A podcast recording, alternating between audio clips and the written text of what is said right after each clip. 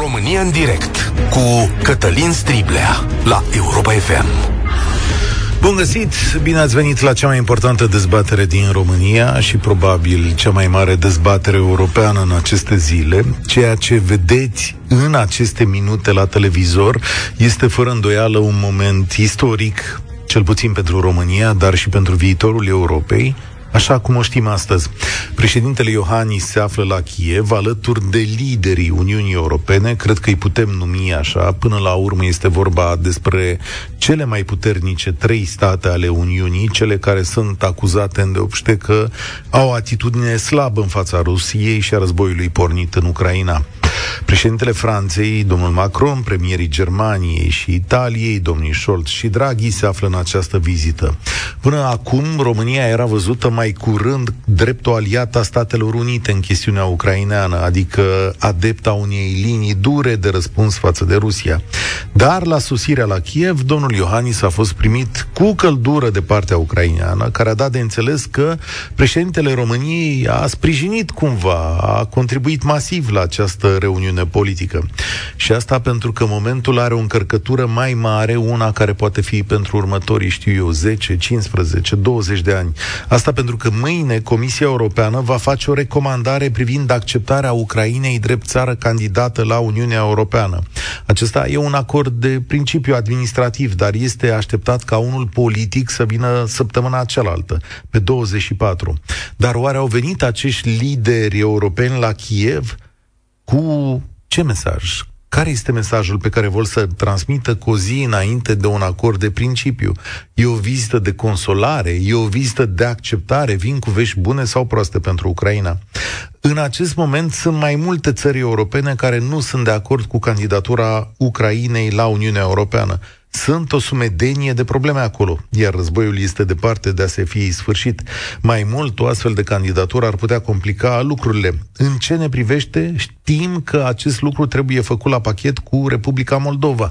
Acesta este obiectivul nostru național în acest moment. Dar mai mult de atât, prezența unei Ucraine mari în Uniunea Europeană schimbă reperele competiției economice și politice. Gândiți-vă doar la agricultura ucraineană funcționând cu subvenții de la Uniunea Europeană europeană în raport cu cea românească. Ucraina ne este țara aliată, desigur, dar cu siguranță va deveni și o țară competitoare. Însă, stabilitatea și pacea și răspunsul pe care îl dăm adversarului rus sunt mult mai importante.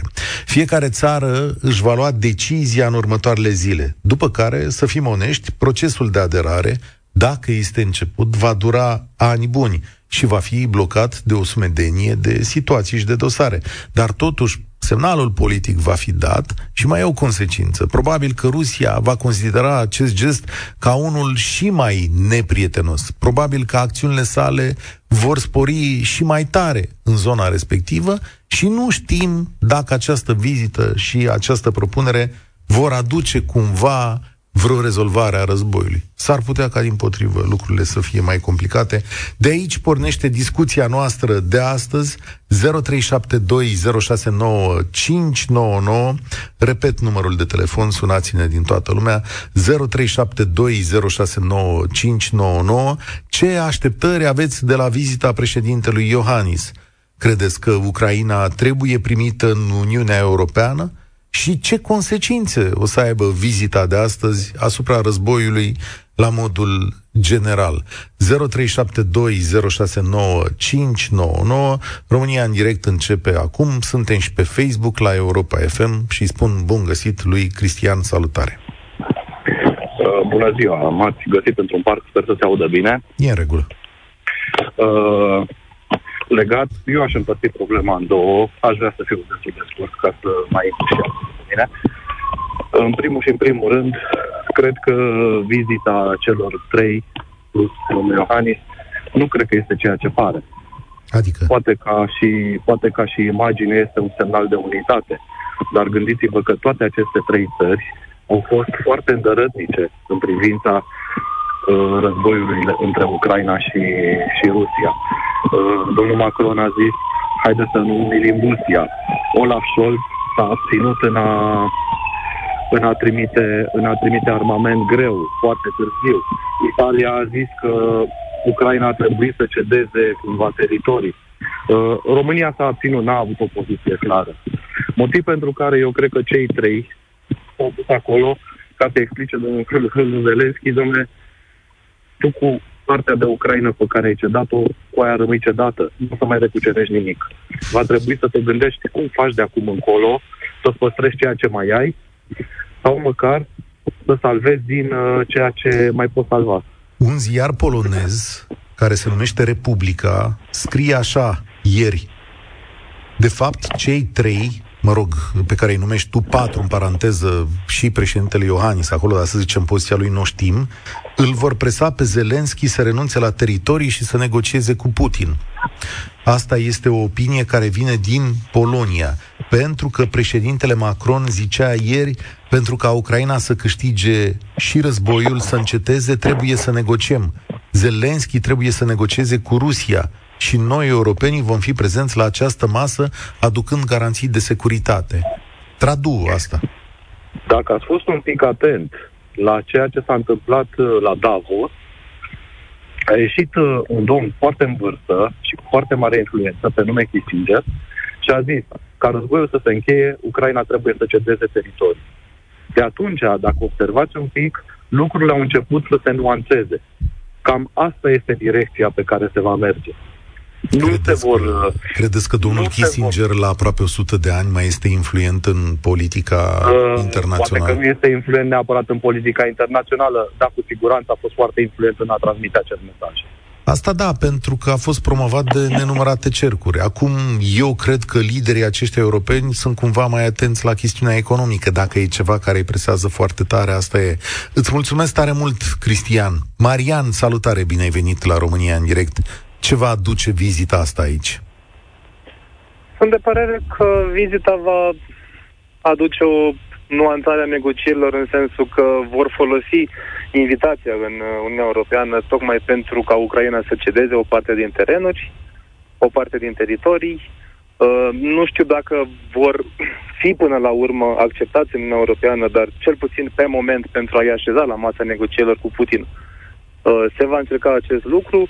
Iar ca și așteptări ale mele pentru Iohannis ar fi să, sau pentru domnul Iohannis, ar fi să facă lobby pentru România să fie la masa de reconstrucție, dacă pot să spun așa, a Ucrainei, ca companiile românești să fie cât se poate de active în, în a reconstrui Ucraina. Și, totodată, să beneficiem de poziția pe care o avem, pe care, din păcate sau din fericire, mai mult din păcate ne-a adus-o războiul, să câștigăm mai mult teren în, uh, în intenția noastră de a ne integra în spațiul Schengen și, de ce nu, nu știu, poate adopta și moneda euro și a crește totuși imaginea României în planul european. Domnule, domnul Iohannis și administrația sa fug ca dracu de tămâie de moneda asta euro, deși e singura care ne-ar putea salva de dezastrul financiar ce-l avem în față, bugetar, de fapt. Da? Aici eu trebuie să facem o emisiune separată. Toată economia românească e pe euro. Cred că și tu îți negociezi salariul în euro. Eu l-am da. plătesc, sunt plătit în euro. Așa, Se face conversia, dar sunt plătit în euro. Singurii care nu văd treaba asta sunt liderii de la București. Deci, a, și asta numai pentru că umble ei cu fofârlica să... Uh, cum să zic, să ranforseze economia bugetară. În fine, închei paranteza. Dar uh, spunem, Crezi că se va da un semnal de aderare a Ucrainei la Uniunea Europeană? Adică îi vor pune etichetul ăsta în mână și dacă da, în schimbul la ce? Îmi este teamă că va fi un fel de Minsk 2 în care, ok, hai să aderăm, tocmai ca Europa să nu mai aibă război, pentru că, nu știu, suntem prinși între America și Rusia în, toată, în tot războiul acesta, iar noi suntem cei mai afectați. Și un lider european ar trebui să găsească metode, chiar dacă spun de compromis, pentru a opri războiul cât se poate de repede, pentru a-l opri înainte de a intra, nu știu, poate în toamnă sau chiar în iarnă cu război, pentru că suntem destul de expuși economic, suntem destul de expuși energetic și ne va fi foarte greu la iarnă, când uh, consumul va crește, când populațiile vor trebui să stea în frig, vor trebui să strângă cureaua și automat vor începe să iasă în stradă. Și nu contează, nu, acest lucru nu ajută pentru niciun politician. Fie el european, fie Macron, proaspăt ales, fie Olaf Scholz sau oricine. Deci, ideea ar fi să-i pună capăt acum. Ce zici de chestiunea asta? Te primim, îți dăm biletul ăsta de candidatură la Uniunea Europeană, dar te oprește aici cu războiul ăsta. Da, eu personal așa văd lucrurile și așa cred că se, se, se duce și discuția, pentru că nu ajută nimănui. Rusia, totuși, a pompat foarte multă materie primă în economia europeană, a susținut economia europeană prin prețurile cât de cât rezonabile pe care le-a, le-a oferit și prin faptul că e aproape și n-ai costuri mari de transport, și automat îți dă o poziție strategică. Rusia nu cred că va fi uh, pusă deoparte cum doresc americanii, doar că pentru capitalul de imagine al politicii europene se, se încearcă așa, se ocoli toată, toată situația. Mulțumesc tare mult. Claus Iohannis publică în urmă cu scurt timp pe Facebook următoarele. Nu există cuvinte care să descrie tragedia umană inimaginabilă și distrugerile îngrozitoare pe care le-am văzut astăzi la Irpin. Reiterez cu tărie apelul meu ca toți cei responsabili pentru aceste crime să fie trași la răspundere de justiția internațională, proces pe care România îl uh, susține necondiționat. Liderul român a fost alături acolo de oficiali europeni și a văzut una dintre zonele în care s-au comis crime de uh, război. Totuși, ce va aduce această vizită sau ce ar trebui să aducă? Ne spune cineva pe Facebook că Uniunea Europeană trebuie să-și securizeze producția alimentară, o mutare normală. Moldova nu cred că are nicio importanță strategică pentru UE, deci e o chestiune de relații comerciale. Liviu, salutare, ești la România în direct, bine ai venit. Salut, Cătălin. Uh, Vreau să spun așa, în viața de zi cu zi orice om își cunoaște anumite limite.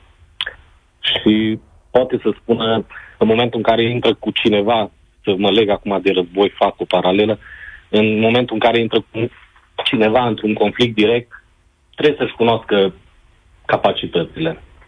Noi mergem la, adică Iohannis merge în Ucraina și încearcă să medieze, cred eu, ceva în momentul de față, cu toate că costurile războiului nu sunt suportate de România și nu prea are influență în ceea ce va spune acolo. Pentru că America, în momentul de față, pompează bani foarte mulți către Ucraina, iar în situația în care acest război o să fie pierdut de Ucraina, din păcate, pentru că nu poți să te pui cu Rusia și nu că e imposibil, dar atâta timp cât nu ai resursele necesare, nu ai cum să, să duci un astfel de război la bun sfârșit. De ce crezi că nu poți să te opui Rusia? Am văzut că Ucraina a făcut-o cu succes, adică, mă rog. Nu a făcut-o singură. Aia am spus da. și mai înainte, că sunt niște costuri de război care vin din partea mm. altor țări. Costurile astea, la un moment dat, cineva le va plăti. Uh, Italia, uh, Italia, uh, America, la America e foarte frică în momentul de față, cred, să pierdă război pentru că banii ăștia, dacă Rusia va cuceri în totalitate sau parțial Ucraina, foarte greu să obțină sau o să ajungă să-și recupereze din bani. Pentru că, până la urmă, totul uh, o afacere. Banii se vor recupera... O secundă. Banii se vor recupera în momentul reconstrucției Ucrainei. Mare parte din banii respectiv. Pentru cei mai tineri nu e un fenomen nou. A existat o bătălie financiară și de afaceri imensă la finalul războiului din Irak când enorm de multe companii s-au înscris la reconstrucția Irakului, e un scenariu pe care îl știm și care a fost finanțat de aliații occidentali, adică s-a creat un tip de prosperitate pentru diverse companii, state, oameni, cetățeni care au participat la acest proces de reconstrucție. Așa se va întâmpla și aici. Reconstrucția Ucrainei va fi un proces economic benefic pentru multe state. Bine ar fi să fim și noi acolo, cu constructori, afaceri și chestiuni de genul ăsta. Asta e, asta e situația ideală în care Ucraina va deveni independentă la sfârșitul războiului. Dar în situația în care Ucraina nu, nu ajunge să fie independentă și să câștige războiul, nu se va întâmpla lucrul ăsta, pentru că niciodată nu o să vândă un depozit din România, să zic, un material de construcție către Ucraina, ci va veni totul din Rusia. Reconstrucția uh, Ucrainei, cred eu, va fi uh, bazată doar pe ceea ce va veni din, din, uh, din Rusia, efectiv. Și atunci, făcând lucrurile astea, vreau să spun de, de uh, domnul președinte Iohannis. Uh, poți să mergi undeva, așa am început, trebuie să-ți cunoști limitele. Noi, ca și români, din momentul de față, nu avem armată. Armata care o avem noi e, e foarte slabă. Atât pregătită, tactic, cât și din punct de vedere tehnic. Nu sunt în domeniul armatei, uh, nu lucrez în armată, dar am prieteni care mi-au spus și au fost la 5 și așa mai departe și când au văzut ăștia ce, ce fel de armament au uh, soldații din alte țări, nu și-au putut închipui că există așa ceva. Și atunci, domnul președinte Iohannis pleacă în Ucraina să ce? Punctul lui de vedere e unul pur, nu știu cum să-l spun, e unul informativ, așa, dar nu-i cu rezonanță. Adică, da, am tupeu să mă duc în fața cuiva și să-i spun ceva, dar mă bazez pe ceva. Pe ce se bazează, domnul președinte Iohannis? Că în momentul în care se retrage din România de la DVSL sau ori de unde un aliat exact pe care îl avem noi, noi nu suntem capabili să ținem piept, nu știu, la orice armată, din, sau nu chiar, că n-am așa cunoștințe, dar nu suntem capabili să ducem ceva la bun sfârșit da, singuri. Da, îți mulțumesc. Tocmai pe asta, tocmai pe asta se bazează președintele Iohannis, pe alianțe.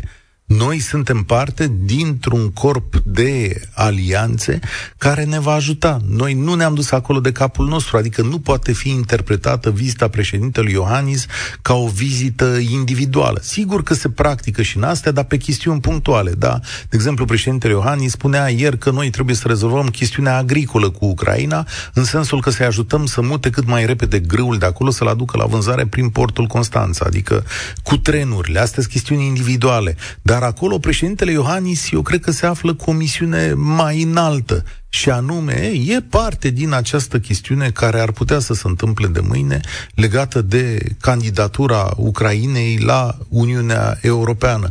Și, de fapt, și aici trebuie să ne uităm foarte tare. Ce o să spună mâine Comisia Europeană? Ce o să spună liderii din Europa care se vor aduna săptămâna viitoare, în condițiile în care acolo e un război care nu se termină și care s-ar putea să se termine și prost. Viorel, salutare, bine ai venit la România în direct. Bine te-am găsit, Cătălin.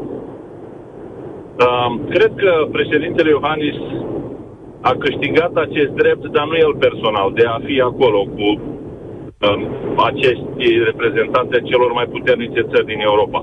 Și dreptul ăsta l-a câștigat poporul român. În momentul în care a pornit această nebunie, pornită de un nebun de la Kremlin, poporul român a arătat atâta compasiune, a arătat atâta înțelegere și deschidere față de suferința poporului ucranian, deși istoria noastră nu este una uh, prea amiabilă. Ei bine, cred că bazat pe asta, uh, Iohannis, președintele Iohannis, poate să șadă cu fruntea sus, pentru că poporul român l-a făcut să șadă cu fruntea sus. Și vorbesc ca unul care am fost și sunt implicat direct în Ucraina, împreună uh, cu niște organizații non-profit din Statele Unite și din România. Am făcut 12 călătorii în Ucraina și vorbesc cu oamenii la fața locului și știu situația și văd ce respect au față de români. Um, este realmente cu tremurător să vezi lucrurile și vorbesc în situația în care avem, avem contacte la Nicolaev, avem contacte la Odessa, avem contacte la Kiev, cu care lucrăm, biserici cu care lucrăm și cu care suntem într-o, într-o continuă colaborare. Deci, președintele Iohannis e bine că e acolo. Sper să facă mai mult pe politica externă decât a făcut pe politica externă. Într-un anumit fel, um, um, cred că se va ține cont de poziția în care a fost România, că după Polonia noi suntem țara care am ajutat uh, cel mai mult dintre uh, vecinii, uh, vecinii Ucrainei. Așa e, le-am dat o mână de ajutor văzută și probabil multe alte nevăzute. Și nevăzută. A, Știu, aici am văzut guvernul... care trec la Isaccea și care sunt în special noaptea. Este clar că unele dintre ele care armament. Da, e posibil să le dăm și arme, le dăm și motorină și lucruri de care au nevoie. Mod Știu, clar, inclusiv român... noi am dus motorină acolo. România, statul român nu vrea să vorbească despre astea, nu știm da. de ce, e treaba lor, probabil că o consideră o operațiune militară. Există multe lucruri pe care România le-a făcut pentru Ucraina. Acum însă vin momente complicate, da? Vin momente în care va trebui să luăm câteva decizii. Una dintre ele este legată de Uniunea Europeană. Asta vine zilele astea. Ce-i face dacă da. ai avea mandat? Uh, ar fi pentru. Ai fi pentru. Pentru că eu cred că trebuie să fie un semnal puternic care să aibă rezonanță la, uh, la Moscova. Adică, în opinia mea, cu rușii nu tratezi decât de pe, uh, nu de pe poziție de egalitate. Dacă Macron vrea cumva ca să, să supună, să intre el în război cu Rusia și să supună Franța. Că istoria lor așa a fost.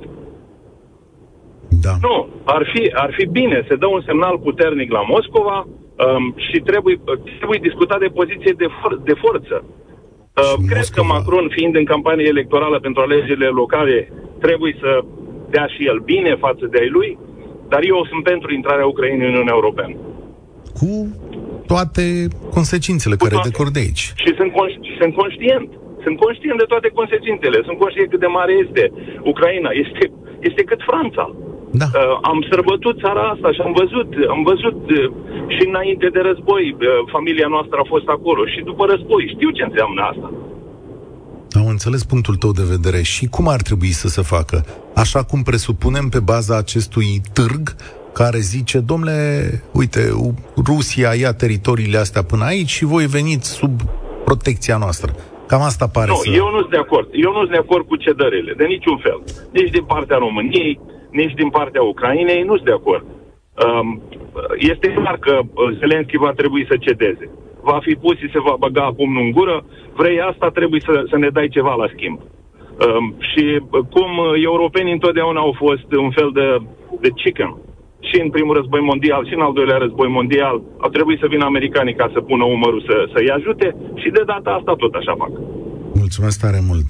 Într-o cercetare a Consiliului European pentru Relații Externe, care arată ce așteptări au popoarele europene în privința finalului acest conflict de pa- acestui conflict, s-au pus două întrebări. Pace sau dreptate? Asta publică Spot Media sub semnătura colegii noastre Ioana N. Dogioiu și spun așa europenii, 35% dintre respondenți vor pace, 22% vor dreptate, 20% sunt oscilanți. Au, făcut, au fost făcute studiile astea în multe țări europene, inclusiv în România. Susținătorii păcii consideră că guvernele naționale se ocupă prea mult de măsurile împotriva Rusiei și prea puțin de inflație și criza nivelului de trai. Cei mai doritori de pace sunt italienii. Știți, premierul Draghi acolo, 52%. Putin a anunțat reducerea livrărilor de gaze cu 15% tocmai către Italia. Apoi mai vor pace așa, Germania 49%, România 42%, Franța 41%. Ce să vezi? Cei mai mari doritori de dreptate sunt polonezii, popor într-o relație istorică dură cu Rusia, spune Ioana, și în România nu numai că tabăra pro-pace este mare, dar avem și cel mai scăzut procent de susținere a eforturilor guvernului de relocare a refugiaților ucraineni. Ca să vezi situație, exact statele alea sunt uh, acolo în acest moment. Dar care ar fi propunerea? Nicu, salutare, bine ai venit la România în direct, mulțumesc pentru răbdare. Bine te-am, uh, bine te-am găsit. Uh, să vorbim despre război prima oară. Cred că e prima oară în 200 de ani când uh, este posibil un scenariu al uh, victoriei contra Rusiei. Ia să vedem. S-a, uh, s-a vorbit aici și de Kissinger. Chiar în cartea lui, în diplomație, a recunoaște că pe parcursul cel ultim, ultimilor 100 de ani, în toate rapoartele americane, și după cel de-al doilea război mondial și după primul război mondial, au supraestimat puterea rusă. Uh, și n-au acționat. De data asta, chiar cred că e posibil un scenariu al victoriei se tot vorbește de pace, că nu toți rușii vor război, să înțelegem un lucru foarte clar. Oricare din cei 140 de milioane de ruși puși în funcția lui Putin vor proceda exact la fel. Cine crede altfel, habar nu are de sufletul rus. Ok, să zicem. Deci, și mai departe. Rusia ar trebui îngenunchiată, nu trebuie omorât nimeni, nu nimic, îngenunchiată economic, să nu mai poată să-și ducă politica asta de 500 de ani pe care o are. Asta. Dintr-o nesiguranță, uh, lipsă de securitate, mare câmpiile astea ale Ucrainei, cel puțin spre vest, tot timpul i-a fost frică că se ajunge pe acolo în două zile la Moscova. Uh, undeva pe bună dreptate, că s-a și întâmplat. Da, Asta mă vis-a-vis gândesc. de- Bun. Deci trebuie îngenunchiată. vis-a-vis de Nu știu cum. război. Nu știu cum să va putea Păi nu, ar produce chestiunea trebui asta. continuat uh, americanii deocamdată cu toate discuțiile din congresul lor sprijină tare. Problema este că mă și așteptam la Uniunea Europeană să uh, joace altfel. Germania a tăcut o grămadă de timp, ca și Franța, da, ca și Italia. După aia au început să o scalde, iar acum la Kiev che- cred că îi se va propune lui Zelensky să cedeze. Da. Adică Așa s-a arată. întâmplat asta de prea multe ori, chiar nu, eh, ei trag în altă parte. Așa arată toate semnalele. Că Ucrainei îi se va propune uh, candidatura asta la Uniunea Europeană, candidatura, atenție, că asta nu înseamnă că și intră, dar un sistem de relații benefic cu Uniunea Europeană ca să accepte să pună capăt acestei bătălii în Da, va condiții fi, în care... cred că, va fi, ca să zic așa, șantajată, în, cu ghilimele, dacă vrei, da, privitor la aderarea eh, la Uniunea Europeană. Da. Acum, cu privire la dacă aș avea mandat cea, Mhm. uh-huh. sau dacă ar trebui să dau un mandat, din punctul meu de vedere, e, aș primi o grămadă de țări care ar avea, să zic așa, oarecare stabilitate, e, stabilitate democratică, nu, că stabilități sunt stabilități și prin dictaturi, e, în Uniunea Europeană. Va fi un proces de lungă durată. E, Mie să nu fie o, o chestie întinsă pe zeci de ani. Ucraina va închide greu capitole după războiul ăsta. Cu toții vom închide greu capitole. Va trebui să... Corect. Cred că, cred că uh, Ucraina uh, nu iese în mare câștig dacă închide Da. chestia cu rușii.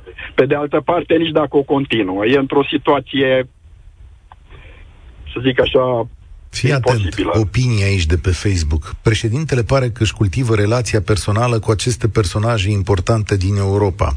Nu servește Da, e clar.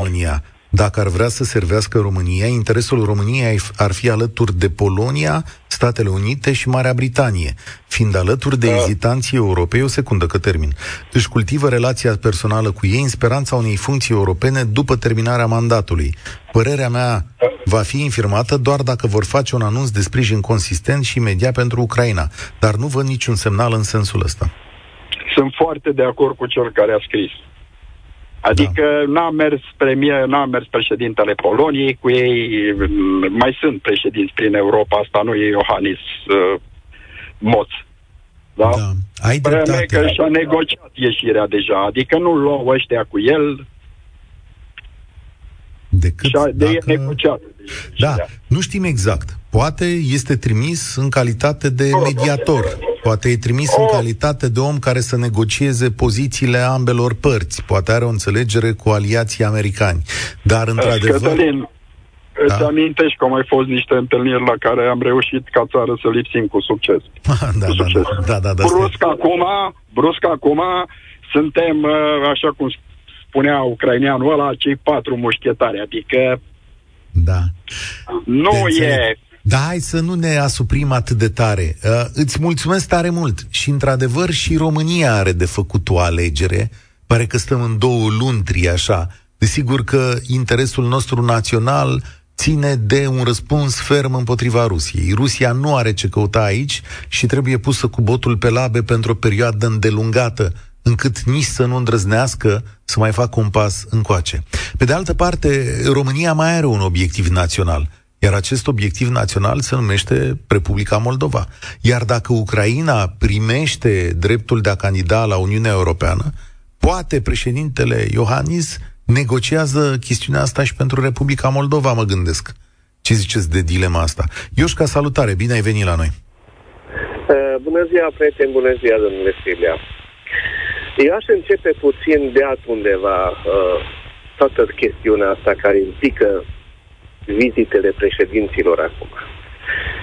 Noi am văzut la televizor că și fel de știri e și mai uh, plângătoare cu uh, secvențe uh, dureroase. Am văzut și președintele Zelenski cerând ajutor din uh, uh, armament și așa mai departe de la Uniunea Europeană, că el, el apără practic Europa, el este primul apărător.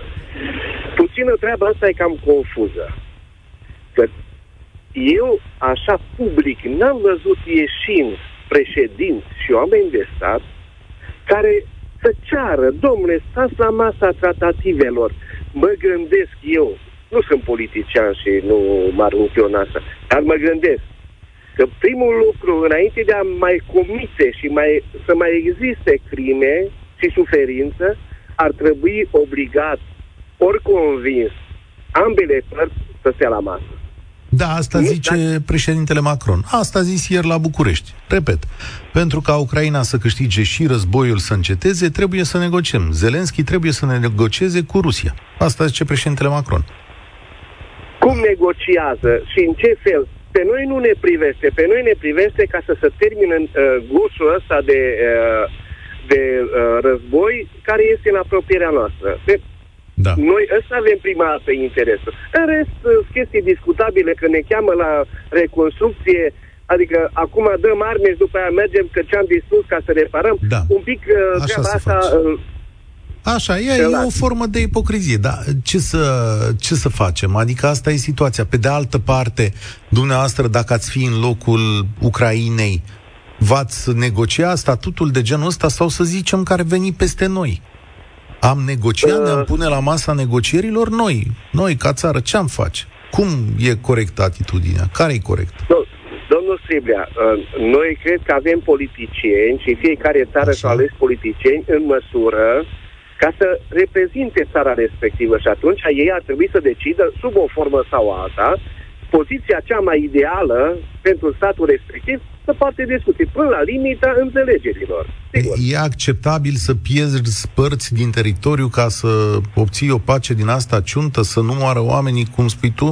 că până la urmă, după asta o să vină Rusia și o să mai ceară o bucată. Stă 10, 15, 20 de ani, se reface militar și economic și vine și zice, bă, ne-am mai gândit odată și Chievul e parte din treaba asta. Bă, și Bucureștiul. Și uite, stai că ajungem în Polonia. Cum faci să uh. menții echilibrele astea?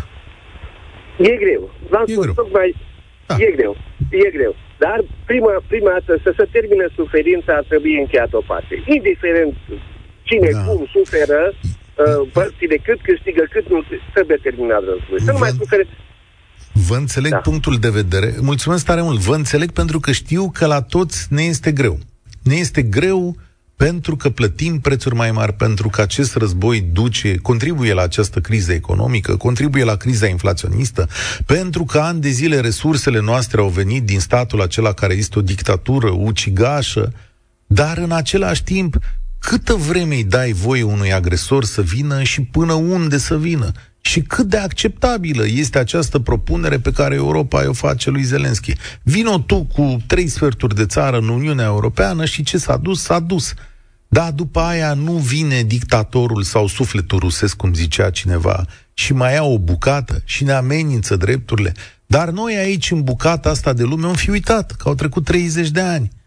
Noi am uitat cum era să sune telefonul de la Moscova și să stea drept. Am uitat momentul în care, deși era pace, Moscova s-a dus în Cehia și i-a călcat pe gât și i-a omorât pe oamenii aia pentru că au vrut libertate. Dar am uitat de Ungaria în 1956, când s-a dus Moscova iarăși acolo să năbușe Revoluția studenților. Așa stăm când vine Rusia.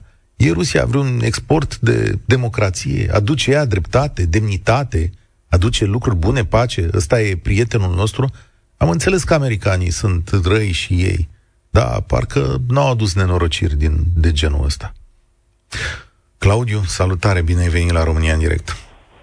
Bună, Cătălin. Eu o să încep uh, cu o melodie a lui John Lennon, mm. cu care ați început și voi acum 22 de ani. Imagine. Da.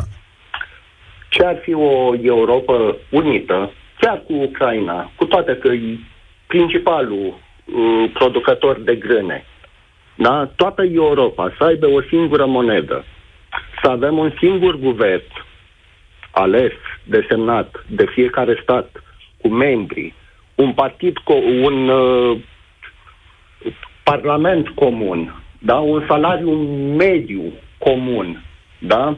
cum este în America. Per exemplu, California produce vin, Texasul produce petrol. Prețurile sunt egale și la una și la alta, în ambele state. S- uh, se Asta- face referendum acum.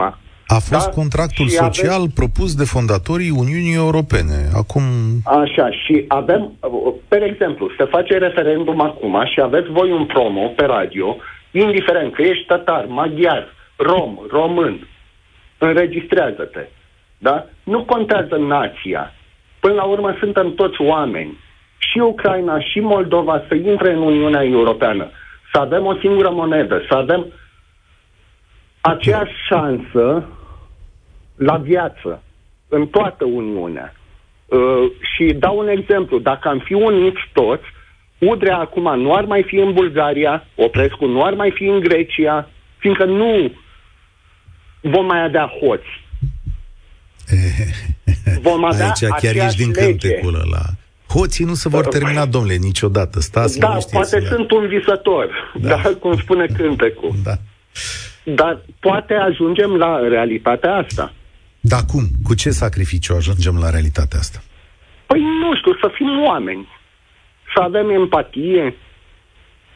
Da, situația îmi pare că e mai încurcată decât asta. Eu am toată simpatia și toată ok, empatia. Rusia, dau un exemplu. Da. Dacă ar fi o Europa unită, crezi că Putin ar putea ataca toată Europa? Da, ai dreptate aici.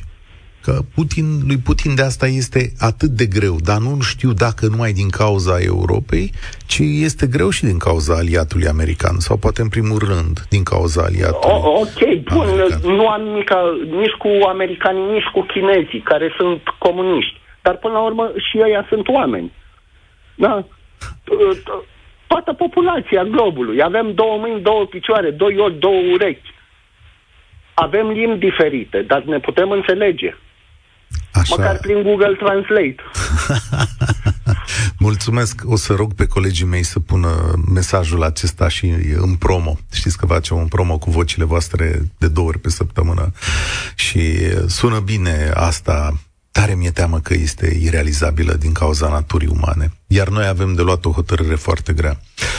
Florian, tu o să închei această emisiune, ai un minut la dispoziție și acum o să votezi în ce condiții sau dacă o să primești Ucraina în Uniunea Europeană și cu ce consecințe.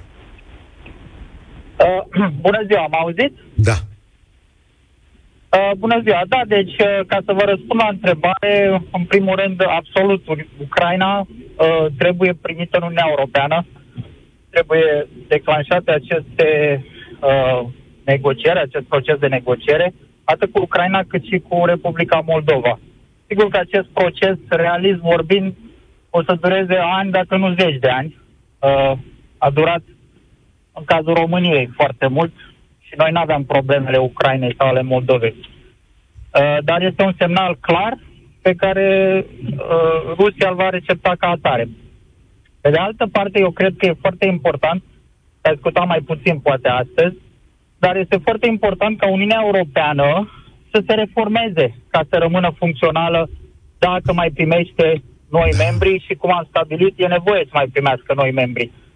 Pentru că în momentul de față această construcție europeană care a fost gândită probabil când erau 10-12 țări, nu mai merge. Ajung țări uh, care au Ajuns poate o la agendă limită. personală, gen Ungaria, anterior Polonia, să pună uh, pe butuci întreg procesul european pentru a satisface anumite interese, pentru că de cele mai multe ori vorbim de unanimitate de voturi înainte de a Îți dau uh, perfectă ajunge la o dreptate decizie. și îți mulțumesc. Este un moment istoric care ar putea reforma Uniunea Europeană.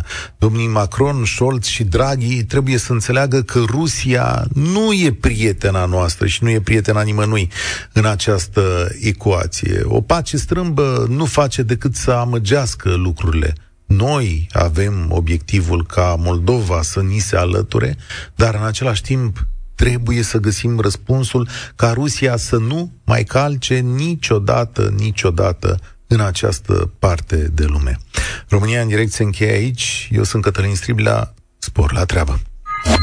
România în direct cu Cătălin Striblea la Europa FM.